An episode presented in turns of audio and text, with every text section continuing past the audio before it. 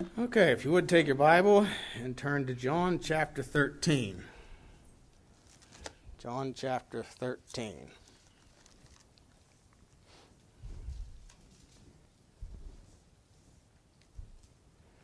I'm going to read two verses, and this is a topical message this afternoon, not expository, as I usually do, but anyway.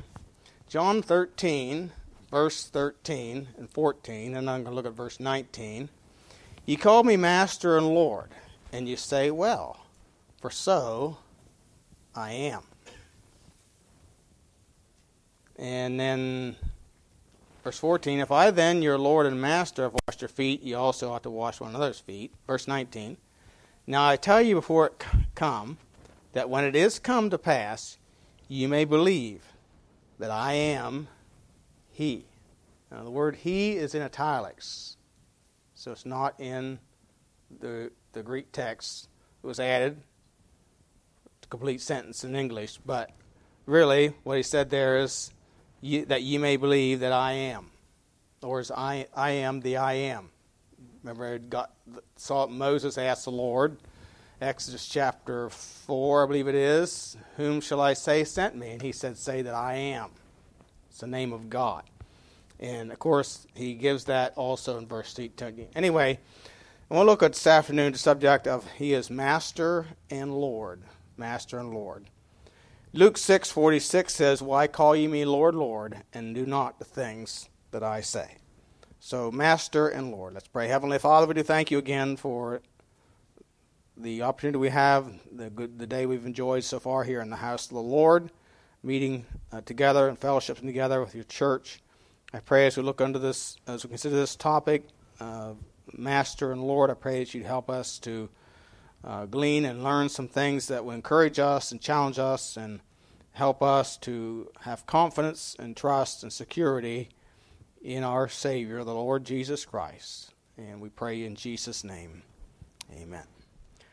So, as we consider that he is the master and Lord, you know, master speaks of a great te- a teacher, uh, one who rules over. The word Lord uh, is defined as he to whom a person or anything belongs, about which he, he, he has power of deciding. So, uh, if he's our master and Lord, he should have the power of deciding for us. He should be our director of decisions, if you will. Um, it's, it's, defined as a possessor and disposer of a thing. In uh, you know, Colossians chapter 1 and verses 15 through 17, Colossians 1 describes this this way 15 through 17 says, Who is the image of the invisible God, the firstborn of every creature, speaking about Christ. For by him were all things created that are in heaven, that are in earth, visible and invisible, whether they be thrones or dominions or principalities or powers. All things were created by him and for him. You, you know, God even created the devil. Now, he didn't create the devil, the devil. He created him an angel.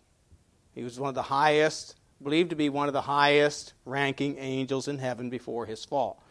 Well, he became the devil because he decided he wanted to be worshiped as God. He said, I will be like, and this was, you know, if you read, I think it's uh, Isaiah 14, four times in one verse, he, the devil says, I will be, I will be. And he says, I will be like the Most High. And of course, God cast him down. So all those things are created by him. And he is before all things. And by him all things consist. He is the head of the body, the church, who is the beginning, the firstborn from the dead, that in all things he might have preeminence. And again, the firstborn gives speaks of the idea that he is above others. Uh, he is first. So he is master. He is Lord. So I want to consider, excuse me, seven things this afternoon that he is master of. First of all, he is the master of our circumstances. And most of these we're going to find in the book of John, some of, uh, in other places. But in John chapter 2, uh, very early on in Jesus' ministry, in fact, it's the first recorded miracle we have in the Bible. there's a circumstance that is rather embarrassing. John chapter 2 says, In the third day there was a marriage in Cana of Galilee. Jesus was there. Both Jesus was called and his disciples to the marriage. When they wanted wine, the mother of Jesus saith unto him, They have no wine. And we believe this to be grape juice. The word wine is defined as fruit of the vine. But anyway, uh, Jesus saith unto her, Woman, what have I to do with thee? Mine hour is not yet come. His mother saith unto the servants, Whatsoever he saith unto you, do it. There were set there six water pots of stones, after the manner of the purifying of the Jews, containing two or three firkins apiece. Jesus saith unto them, Fill the water pots with water. And they filled them up to the brim. He saith unto them, Draw out now and bear unto the governor of the feast. And they bear it. When the ruler of the feast had tasted the water that was made wine, and knew not whence it was, but the servants which drew the water knew, the governor of the feast called the bridegroom, and saith unto him, Every man at the beginning doth set forth good wine, and when men have well drunk, that is, they, they drank a lot, then that which is worse. But thou hast kept the good wine until now. This beginning of miracles did Jesus in Cana of Galilee, and manifested forth his glory, and his disciples believed on him. So we see here is an embarrassing, rather embarrassing circumstance for a family that has a wedding. You know, it'd be like. Uh, you know, Hannah's wedding if we only had half enough food to go around. And, um, you know, we have a guy that's catering this. I think he'd be rather embarrassed. And, uh, of course, we'd be embarrassed too. Uh, don't try this, please. But anyway, uh, I mean, I believe the Lord is going to be there, but uh, anyway, this is a rather embarrassing circumstance that we find here, and we find that, of course, Mary, uh, considering that she understood something different about, I don't think she understood this point, who, who, what was so different about him, but, but anyway, says, commands them, whatsoever he saith unto you, do it. You know, when we find ourselves in some in difficult circumstances, we need to do what the Lord commands us and let the Lord work out the circumstances. Now, we find this true in many situations in the Bible. Joseph found himself sold into slavery into Egypt, hated by his brother and sold as a slave into Egypt. But he continued to obey the Lord. And the Lord brought him into favor with Potiphar, and then with the guard of the prison, and then with Pharaoh. And the Lord gave victory in his circumstances, made something good out of something that was evil. In fact, Joseph told his brethren in Genesis chapter 50, You thought it evil unto me, but God meant it unto good, to bring to pass uh, the saving of your lives. Uh, you know, Abraham got himself, and we, and we go through the whole Bible. I, I think of illustration after illustration. Abraham got himself into a, a predicament when he went down into Egypt and said, Sarah's my sister. And Pharaoh takes her into his house. But the Lord plagues Pharaoh because of it. And of course, he is he is saved from this predicament. Uh, David got himself into a bad circumstance, you know, uh, and went to Achish, and uh, but God was merciful again to him and saving him from fighting against his own people. You know, how often we find ourselves in difficult circumstances, but in those circumstances, we just need to trust the Lord. You know, Daniel was found himself in difficult circumstances and was required to, you know, the meat and the drink that was set before him of the king violated the command of God. Many person would say, well, surely God would understand. If it's your life, or the command of God, surely God would understand. No. He requested an alternative, and it was granted. And God uh, gave them favor again in those. Of course, we saw we can see this in in, uh, in in the book of Esther as well. So so we need to take the advice in any circumstance that we find ourselves in. We need to take the advice of Mary, whatsoever he saith unto you, do it. Do it. God is the master of our circumstances. He can work things out in ways that we don't have any ideas. Uh, and so we need to trust Him. We just need to rest in His promises. Uh, we need to obey Him, even in difficult circumstances. The second thing I want you to notice is He is also the master of distance. Look at John chapter 4. John chapter 4 and verse 46. So Jesus came again to Cana of Galilee, where he made the water wine, and there was a certain nobleman whose son was sick at Capernaum. Now, Cana and Capernaum is about 17 to 20 miles apart. So when he heard that Jesus was come out of Judea into Galilee, he went unto him and besought him that he would come down and heal his son, for he is at the point of death. Then said Jesus unto him, Except ye see signs and wonders, ye will not believe. The nobleman saith unto him, Sir, Come down ere my child die. Jesus saith unto him, Go thy way, thy son liveth.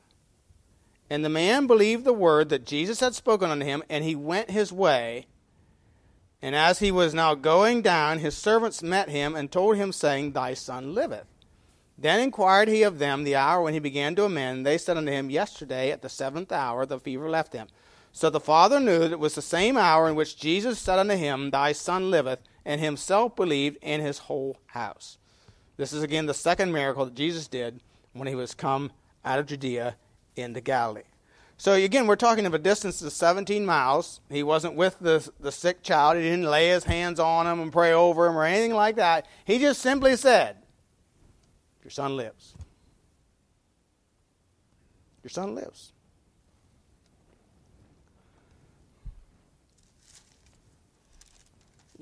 You know, it doesn't matter if Jesus is here or there,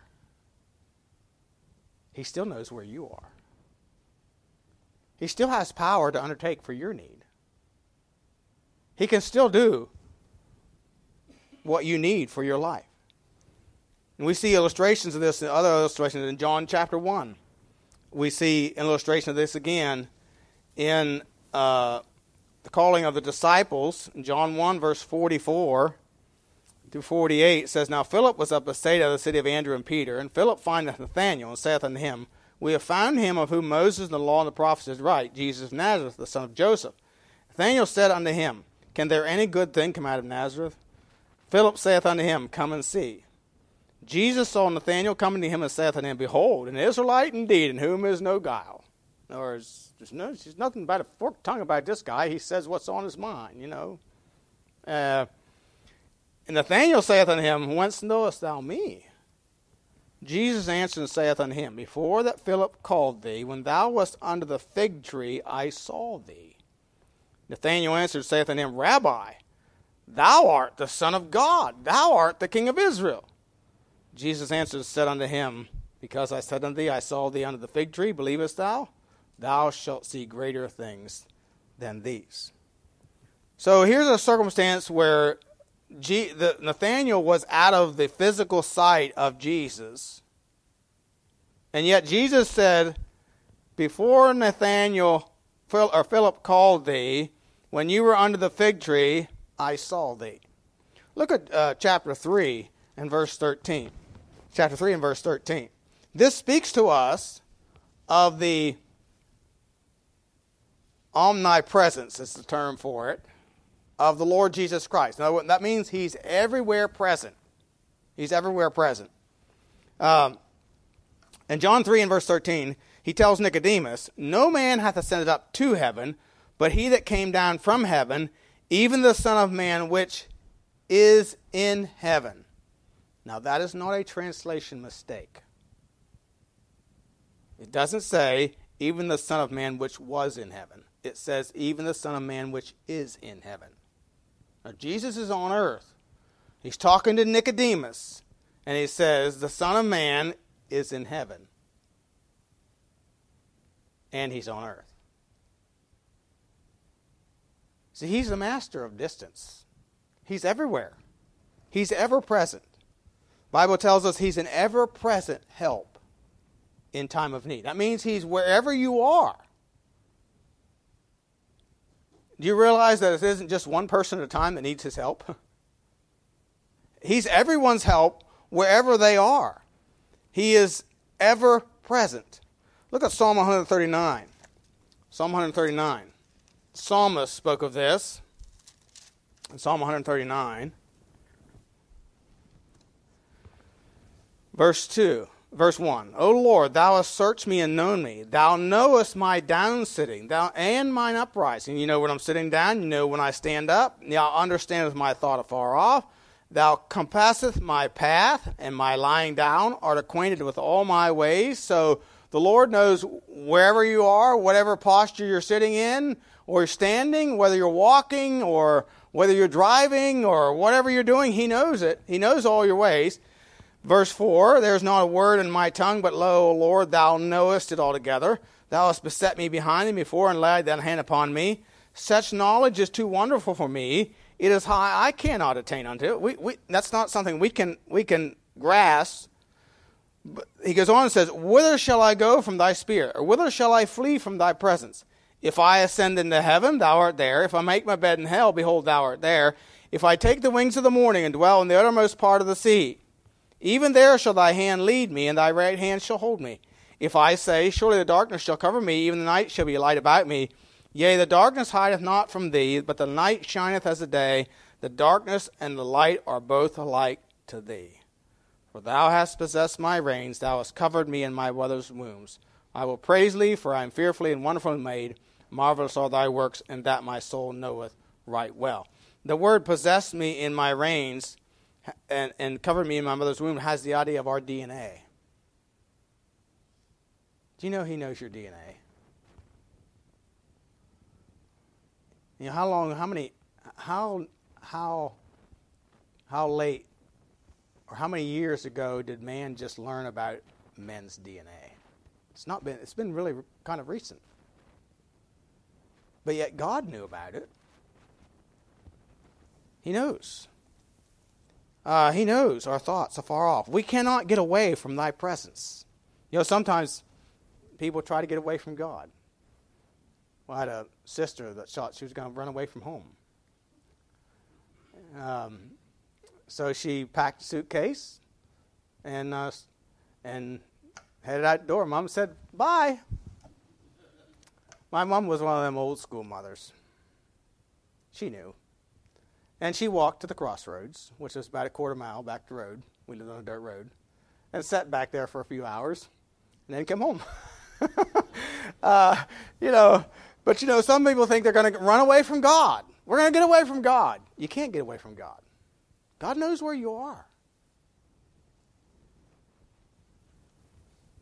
David said, I could, whether I go to heaven or whether I ascend into hell, I can flee into the wilderness. You're there. You're there. He is the master of distance. You cannot get away from God. Thirdly, he is the master of time. Master of time. John chapter 5, verse 1. After this, there was a feast of the Jews, and Jesus went up to Jerusalem. Now, there at Jerusalem, by the sheep market at Pool, which is called in Hebrew tongue Bethesda, Bethesda, having five porches. And these lay a great multitude of impotent folk, of blind, halt, withered, waiting for the moving of the water. For an angel went down at the certain season into the pool and troubled the water. Whosoever then first, after the troubling of the water, stepped in was made whole of whatsoever disease he had. A certain man was there which had an infirmity thirty and eight years. When Jesus saw him lie, and knew that he had been now a long time in that case, he saith unto him, Wilt thou be made whole?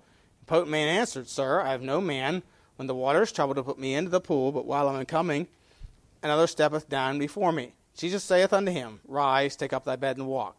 Immediately the man was made whole, and took up his bed, and walked. On the day, same day, was the Sabbath. And so we see here that um, he had laid there a long time, but he lay there for this time. This was his time.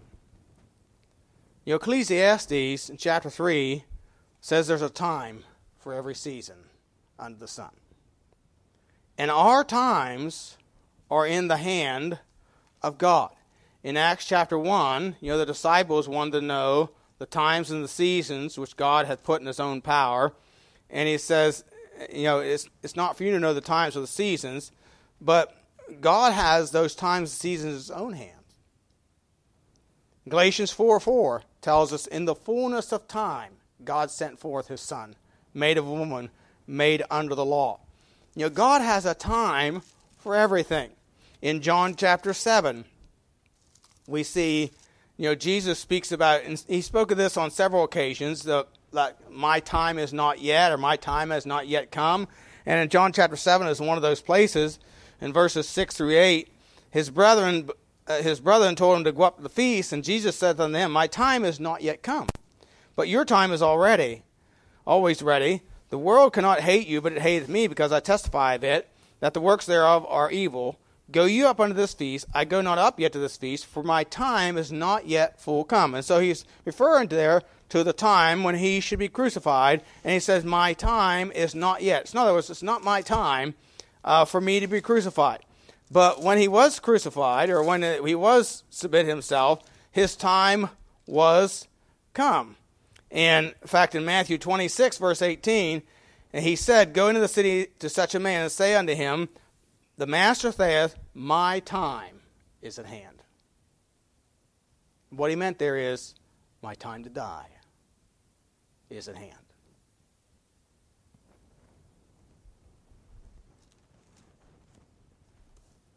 And so, our times, you know, it is God, the, the Lord, that holds the keys of death and of hell.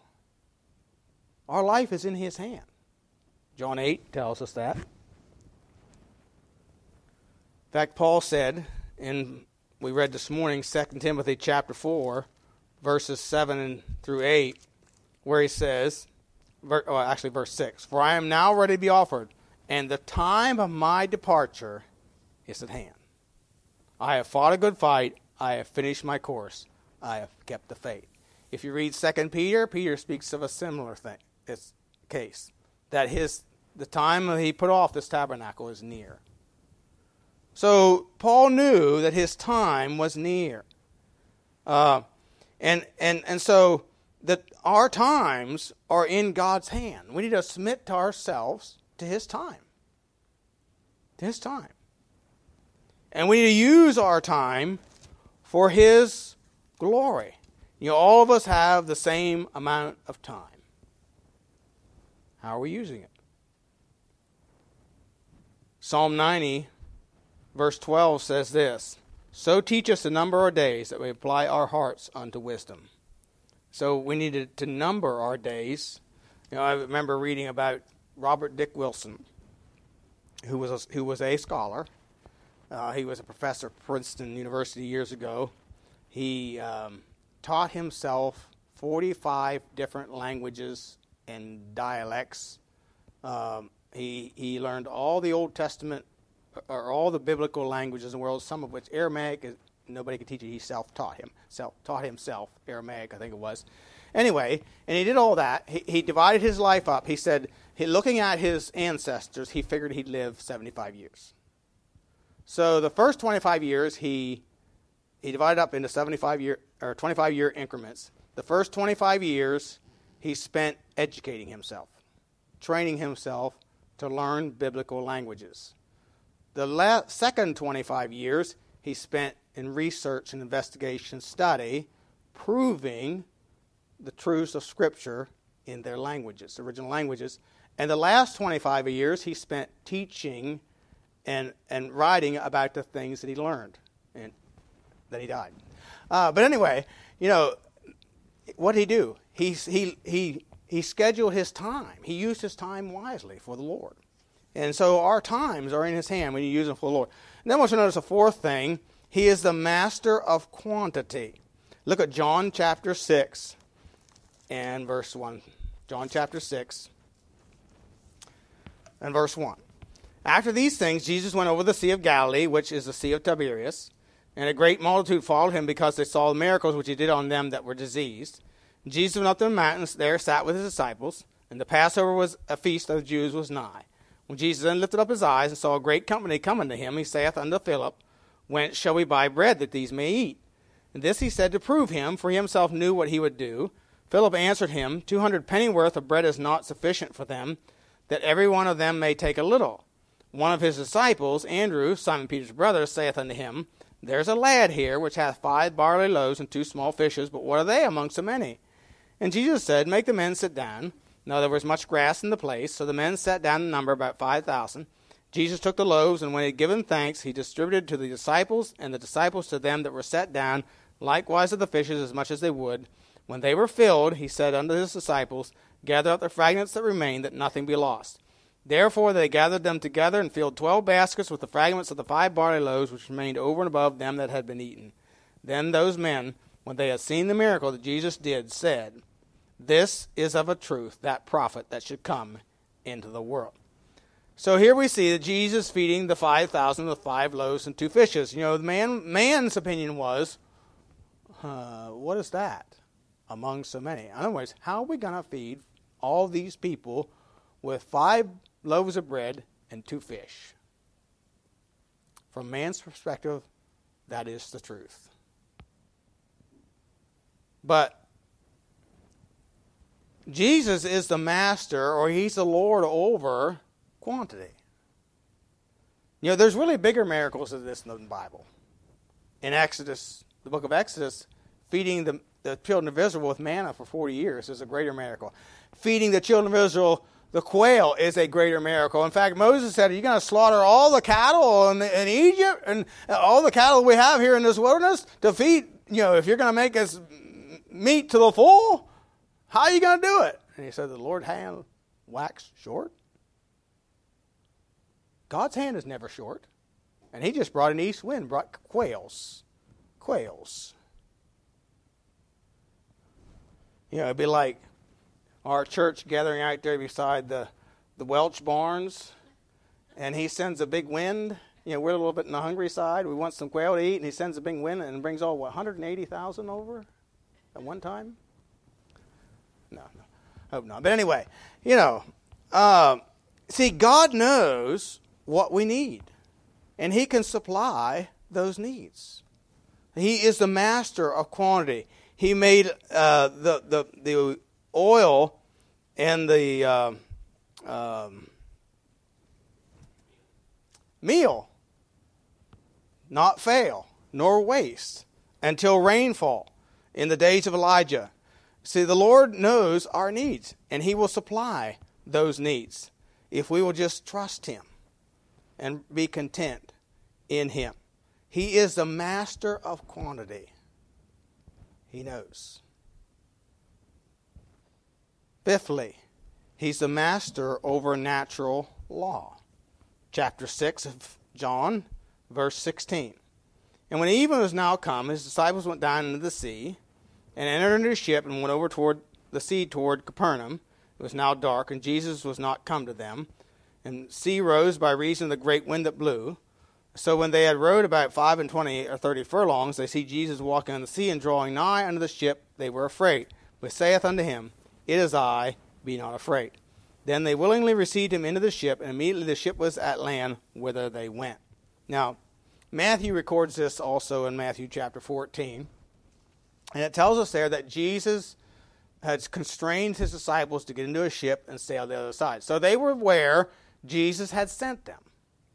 He had told them to get into the ship and sail the other side. He went up into a mountain to pray. And of course, in the middle of the, the sea, the storm comes up, which is common in the Sea of Galilee. And, and they, they thought they were going to perish. In fact, you know, they were crying out. And Jesus comes walking onto them under the sea. And they cried out for fear. They thought he was a ghost. And he calmed the winds and the waves and said, Peace be still. And Peter says, what manner of man is this? That even the winds and the waves obey him. What manner of man is this? You know, this is the, the man, the God man, that can close the mouths of hungry lions. This is the man who can make an army flee at the sound of horses. This is the man who can strike a man dead and have him eaten of worms. This is the man who can make the gate of uh, the guards be in a in a, in a dull, uh, a, a deep sleep, so that they do not hear the chains falling off of Peter, and they don't hear the gate opening of its own accord, and, and, and, and they stay asleep and, and can, can overcome locks that man has put on and let Peter walk free. And this is the man or the God that can deliver in storm. In, in Acts chapter 28, Acts chapter 28, and, and even, you know, deliver us from uh, uh, the Apostle Paul from a snake bite. Acts 28, verse 3 says, And when Paul had gathered a bundle of sticks and laid them on the fire, there came a viper out of his heat, out of the heat, and fastened on his hand. When the barbarians saw the venomous beast hang on his hand, they said among themselves, No doubt this man is a murderer, whom though he has escaped the sea, yet vengeance suffereth not to live, shook off the beast into the fire, and felt no harm. Howbeit, when they looked, they looked when he should have swollen or fallen down dead suddenly. After that, they looked a great while and saw no harm come to him. They changed their minds and said that he was a god. Now, you know, this was a miracle that God promised to the disciples uh, or the apostles in Mark chapter 16. It is not for today, so don't try to handle poisonous snakes. Uh, some have tried and paid the price for that. But, but anyway, this was one of those sign miracles that God gave to the apostles. And, and, and, and again, we see that he has power over natural law. He has power to make a whale swallow a man and spit him back out.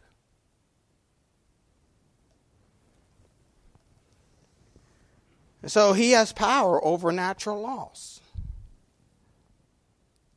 Number six, he is a master of misfortune. John chapter 9. John chapter 9 and verse 1. As Jesus passed by, he saw a man which was blind from his birth. His disciples asked him, saying, Master, who did sin, this man or his parents, that he was born blind? Jesus answered, Neither hath this man sinned nor his parents, but that the works of God should be made manifest in him. I must work the works of him that sent me while it is day. The night cometh when no man can work. As long as I am in the world, I am the light of the world.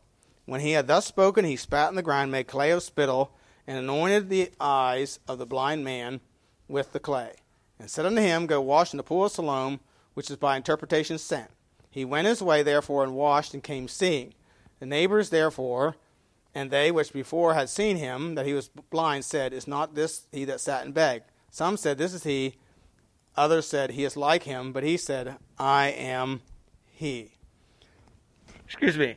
So, you know, here's here's a man who's uh, for no reason of his of sin of his parents or anything, uh, no uh, you know uh, medical mistakes, uh, you know, or anything like that. You know, there have been people that have been blinded because of medical um, um, mistakes. In fact, I think uh, Fanny was it Fanny Crosby or um, I think Fanny Crosby was blind because of uh, a misdiagnosis or a treatment she was given. But anyway.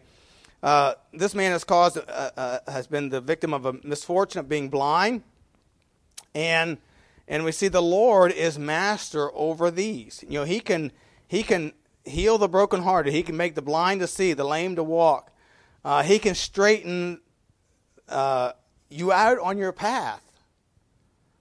he can fix that which was broken. We looked Thursday night about Jabez being born in sorrow, and yet he called on the Lord and God granted him that which was that which he requested. Uh, we, we find Naaman in, in 2 Kings chapter 5. He was a captain, a great, an honorable, and mighty man, but he was a leper. And little maid said, Would to God he would see the prophets that's in Samaria, he would heal him of this leprosy. And to make a long story short, he goes to the man of God who simply says, Go wash in the Jordan seven times. You see, God can take the misfortunate circumstance and manifest himself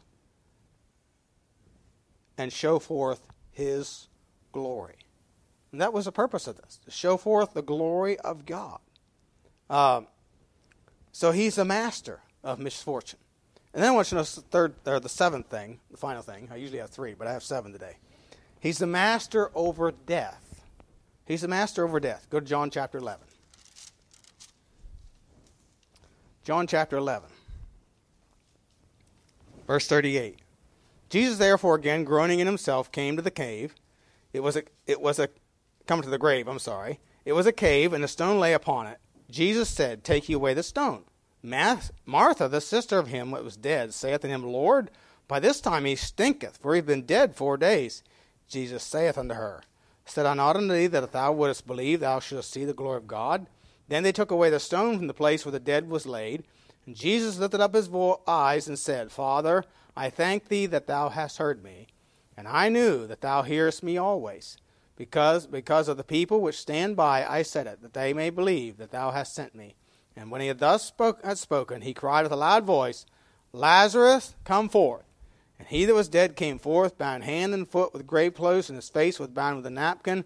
Jesus saith unto them, Loose him, and let him go. You see, Jesus is the master over death. Revelation tells us that he has the keys of death and of hell. Revelation 1:18 and chapter 3 and verse 7. He told Martha in chapter 11 here in verse 24 and 25, I am the resurrection and the life. He that believeth in me, though he were dead, yet shall he live. Whosoever liveth and believeth in me shall never die.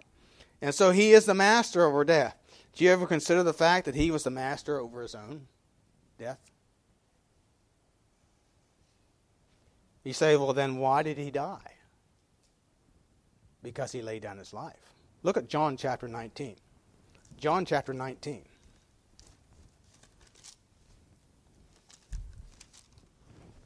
John chapter 19 and verse 30. When Jesus therefore had received the vinegar, he said, It is finished. And he bowed his head, and what's the next word?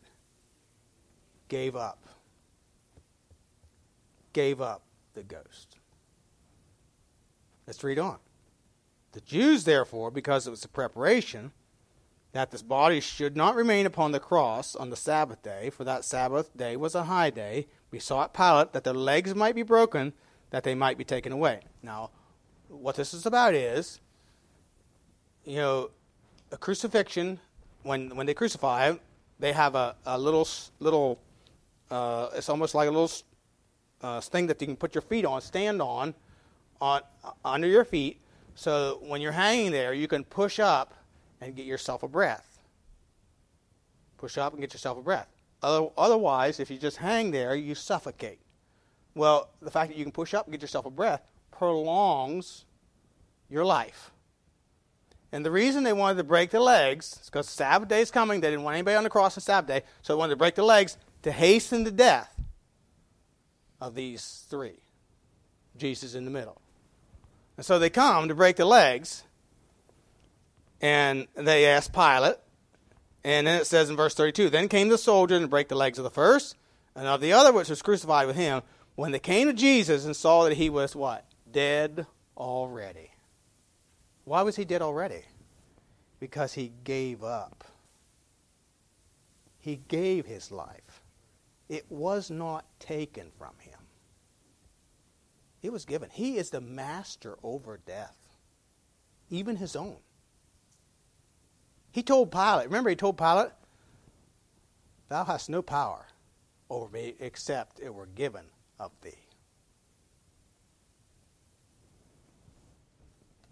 In John 10, we're reminded in verses 17 and 18, he said, No man taketh my life from me. I lay it down. I have power to lay it down. I have power to take it again. This commandment have I received of my Father. You see, he had power over his own death. He gave his life, it was not taken. He's the master over death. And he's the one that has power over our destiny. Uh, 1 Corinthians 15 54. Well, verse 7 says, Thanks be unto God, which giveth us the victory. How? Through our Lord Jesus Christ. He's the one that has the mastery over the death, hell, and the grave.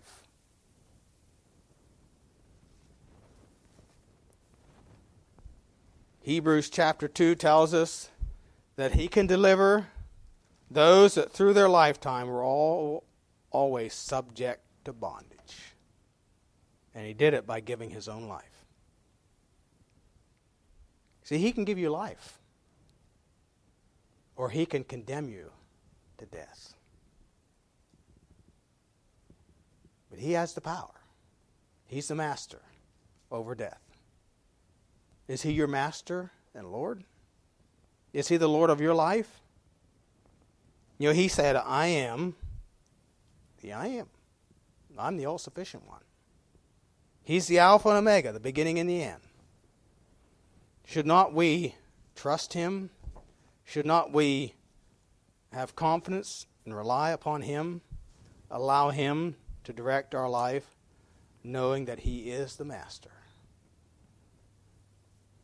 A master that gave his life for us. Would that not be a master who would have our best interests in mind? Let's pray. Heavenly Father, we do